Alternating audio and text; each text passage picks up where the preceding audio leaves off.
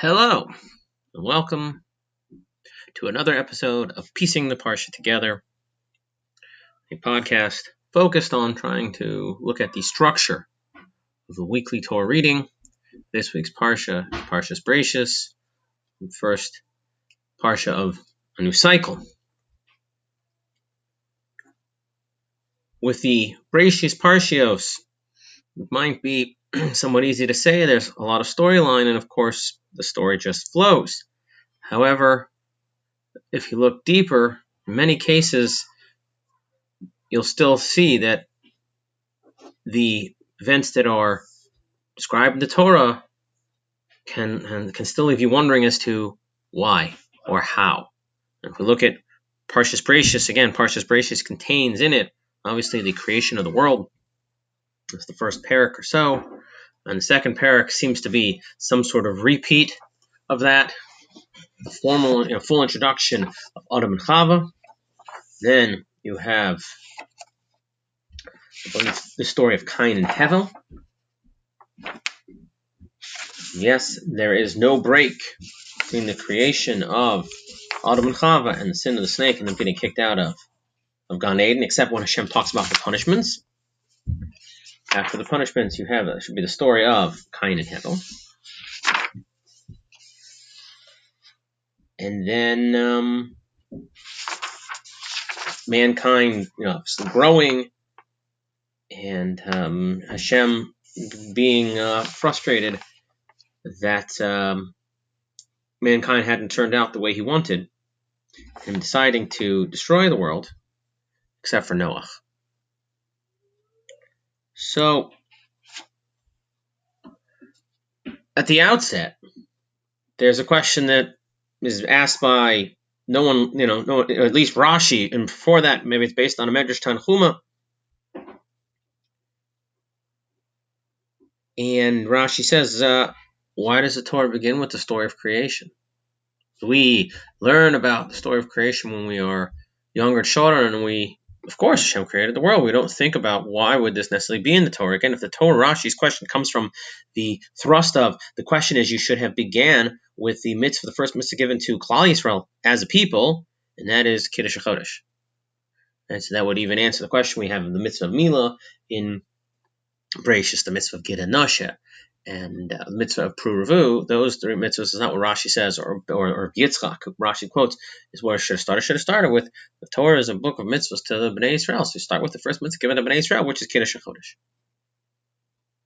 Rashi answers with a pasuk in Tehillim Kufiyat Aleph, Koach Ma'asa of the strength of his actions, Higi Lamo, he told his people, his nation, Laseis Lahem Nachlas Goyim, gave to them the inheritance of the other nations.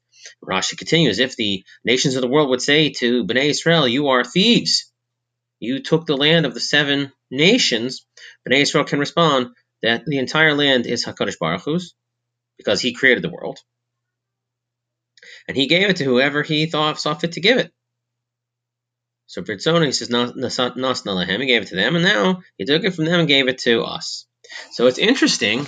Rashi lived, I believe the years are 1040 to 1104 or 5. So hundreds and hundreds of years before the creation of the modern state of Israel. But we see that that is exactly what almost in a sense played out.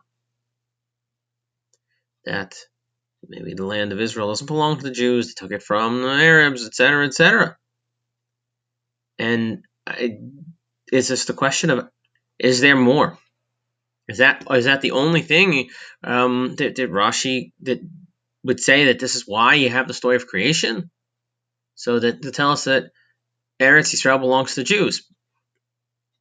What if someone said, well, the Bnei Israel sinned and the land got conquered from them, and this had happened in Rashi's time. Rashi lived during the Crusades, at least the first one, and the Christians that wanted to take the land of Eretz Israel back from the Arabs, the Muslims. So who who who should have? Maybe maybe the Jews sinned, they got kicked out. Maybe the Christians feel like it should be theirs. The Muslims feel like it should be theirs. It seems like there should be more to the story of creation. You have again the story of Adam and Chava. What or any of the stories of Bereishis, what impact does it have on Klal Yisrael? Who form as a nation thousand plus years later, two thousand years later. So I saw yesterday a I think a repeat of an essay by Rabbi Jonathan Sacks, blessed memory, that I think I have read a couple years earlier from his cycle through the the parshios called Essays on Ethics. It ran during the Hebrew year 5775, and he discusses the idea of Bereshis, and again, what's the why why is why is this here? What it was contained, and he says a, a couple different points about freedom and equality and how these things develop over time. But the last point that he raised, which in some sense perhaps ties a lot of the stories of Parshas Bereshis even together, as it says later in the first parak on the sixth day.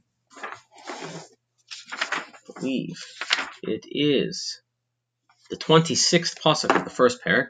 V'yomer Elokim, Hashem said, Na'asa Adam b'tzalmenu kid let's make man in our image, our form. But God doesn't have a form, Sacks points out. So there is no image that mankind is ultimately created in. So rather, he says that it's the idea of freedom. And God is free and does what he wants. And so too mankind will be free and do what they want. And is that part of, uh, you know, how the how the uh, snake entices Chava to eat from the Eitz Hadas, the tree knowledge? You'll be like Hashem, be able to create worlds. You'll know good and bad at free will. So obviously, we have freedom, but it's not easy. It's very challenging, potentially dangerous.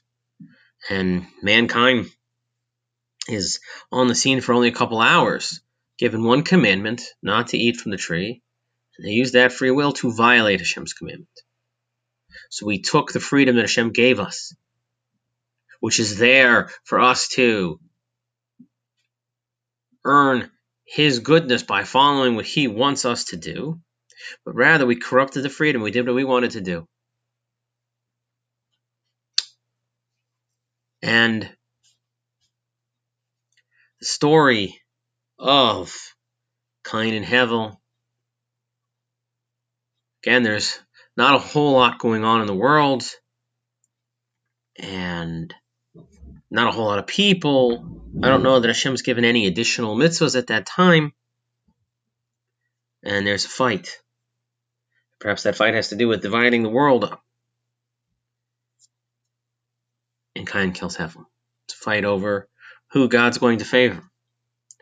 God favored Hevel, seems, and Cain killed Hevel. Is that a misuse of the freedom that Hashem gave in a fundamental way? You destroy his creation. Again, there aren't that many people in the world at the time of Cain and Hevel. I don't know exactly if it's clear when it happened. Is it right around the time they get kicked out of the Eitz, the Eitz or not? Because seemingly were they born in, in Gan Eden? Maybe. Um, but again, a misuse of the freedom. Again, Cain and Hevel have a realization that there's a Hashem. You should talk to Hashem. Offer korbanos. Cain discovers that first. But again, he doesn't. Hashem doesn't turn to him. Hashem gives him a little bit of rebuke he doesn't like, so he goes the opposite direction and kills his brother.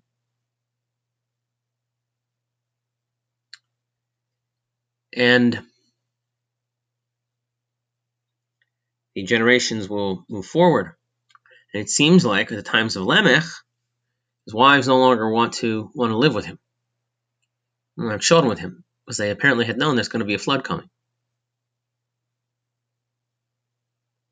And uh, they go to Adam. What should we do? And Adam says, You know what? You do. You, you don't have to worry about the flood. You do what you have to do. Flood's in Hashem's hands. And they said to him, What about you? Because he had separated from Chava. It's for 130 years after the Cheda of the Eitz Hadas. But again, this idea of mankind having control over the world. Wait, wait, who's gonna? How many more generations are there going to be? And Adam says, no, no, that's not how we should approach it. We have to do what Hashem wants. Hashem wants us to have children. The world wasn't created to be empty. And then they say to him, you did the same thing, and he also will have more children. That's Chase. Again, mankind's control over the world. And obviously, as mankind develops, it says we do evil in the eyes of God, and he regrets having created us. Maybe we even corrupted something more celestial. Fourth pasuk of Perak Vav Hanifilim Hayavaretz Bayam Mahim. Fallen ones, maybe the angels, Vagam Asher Yavo B'nei Elokim, Elbanos Adam. They came to the to the daughters of man, Vialdu Lahem Hema Giborim, the strong ones, share Meolaman Sheshem, men of, of renown.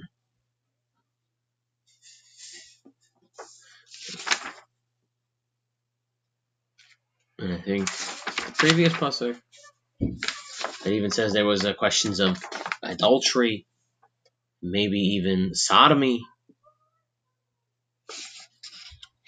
We've completely corrupted the mission.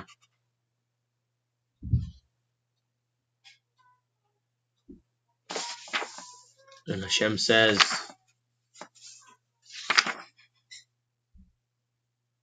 Bishagam Hubasar. Pasuk Gimel. I believe the Ramban says we had corrupted the spiritual side of us so much so that it could have been brought down to the physical level as well. Which again is the opposite of what Hashem intended. You a physical being, but it's got a soul inside of it, and it can elevate. And we had done the exact opposite. So Parshas Bereshis presents to us the struggles of freedom.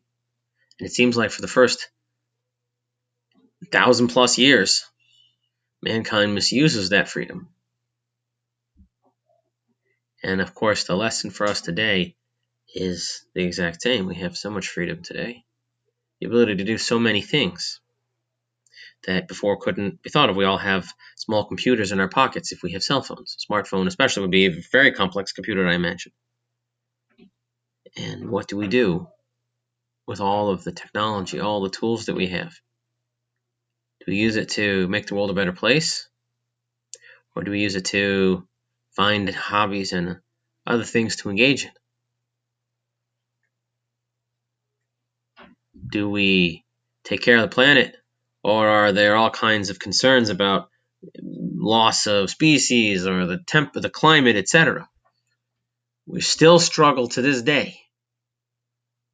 5,781 years later with how to use that freedom correctly. And it's, I said, it, it's, I'm certainly not beyond that myself. I'm not trying to preach to anyone. But of course, at the outset of the Torah, it seems appropriate to tell us that we were created with free will and we have to use it the right way. And obviously, over time, through reading the Parshios, we will get the mitzvahs of the Torah to, to give us that framework. Wish everyone a good Shabbos. Thank you so much for listening. See you next time.